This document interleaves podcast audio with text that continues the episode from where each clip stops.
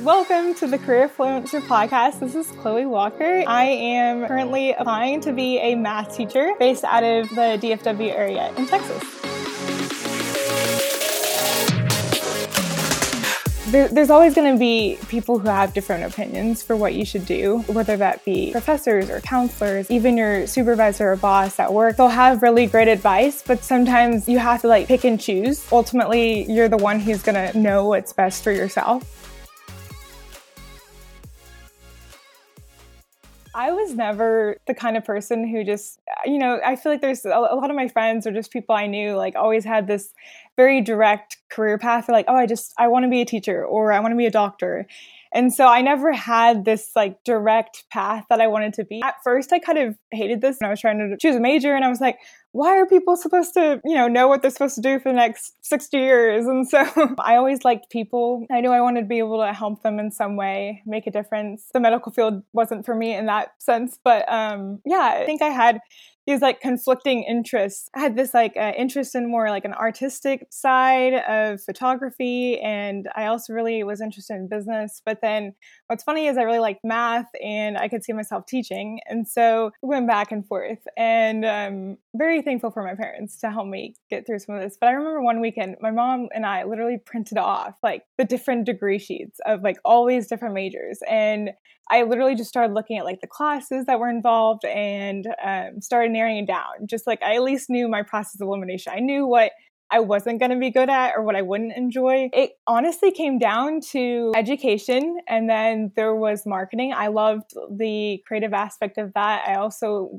kind of had already gone down that path. I was enjoying the classes. It had a good mix, it had a lot of variety. And so with a marketing degree, you can still go into even just different departments within a business or you can even go into teaching. And so like kind of all the things i was still interested in were still possibilities. And so i think that helped calm my nerves about at least like potential careers after college and just helped me focus on enjoying the classes i was in and making the most and taking away what i could. You know i went on just different job boards looking for different jobs. There was this one business. They helped and assisted small businesses across the us and so i was just so excited when I heard about this company. I saw there was an internship and applied, and it was um, probably one of the best influences that I had after college. Like, I am just so grateful for everything that I learned. But I definitely think, like, once I started working there, I loved it and I loved the people, but it wasn't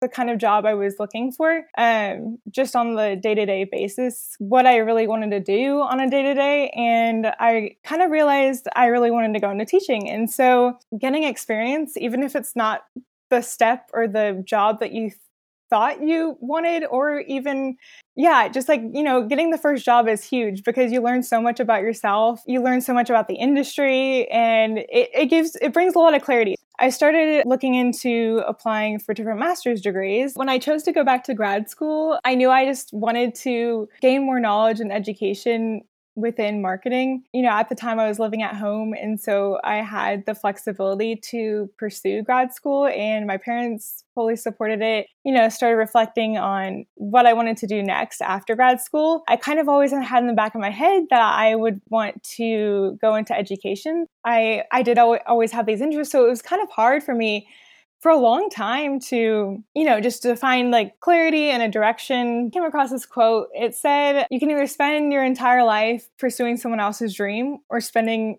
your life pursuing your own. There's just a lot of hidden meaning behind that. And so this is kind of what I took away from it. I thought it was very helpful is that it doesn't necessarily mean you have to like go out and be an entrepreneur or start your own business, but where are you going to spend your energy? Just finding like what do you enjoy? And at the end of the day, where where would you want to be able to spend all that energy? What career choice brings you value in that you would want to invest time? So when I started teaching during grad school, um, I was trying to think about what subject. So either teaching math or marketing. It kind of seems random for someone like me coming with a macro or marketing background. I actually, um, when I was younger, like got like math student of the year award for two years in a row. It was definitely I was rusty at a lot of the topics, but they had training and um, you know with time it slowly came back to me. And so, but just like teaching students and seeing them understand and I, I just love like the moment when they go from struggling with a concept to understanding it. And, you know, I've had students say, like, Chloe, um,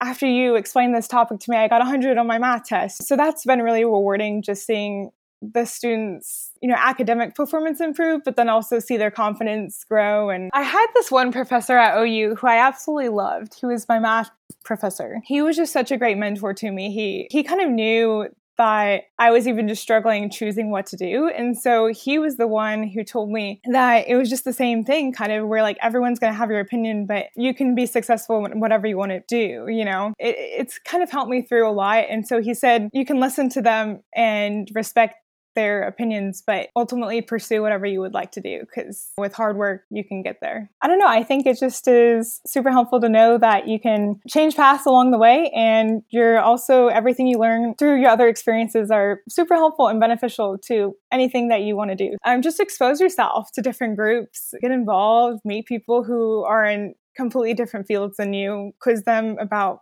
if they enjoy it, how they got into that field after college as well. I think honestly, just it's kind of similar advice, you know, just asking different people who you admire or respect, ask them, like, hey, how did you get into, you know, whatever job they're working at? Or if there's a specific career path that you want, like reach out to those people and ask them how they got started, why they got started. I think I've also just been really grateful for the people that that I've had throughout these different experiences. But I also think a lot of it there's this quote where it says a lot of the most important people that I met in my life were the people that I reached out to. And so it's like you're making that initial initial effort to reach out to them and meet them. I'm just so grateful for all those people because I think that honestly has helped me gain the confidence I need. The top 5 people you spend the most time with are the people you're most similar to. And so it's just always thinking about surrounding yourself by people who encourage you and support you in all the different goals that you have for yourself.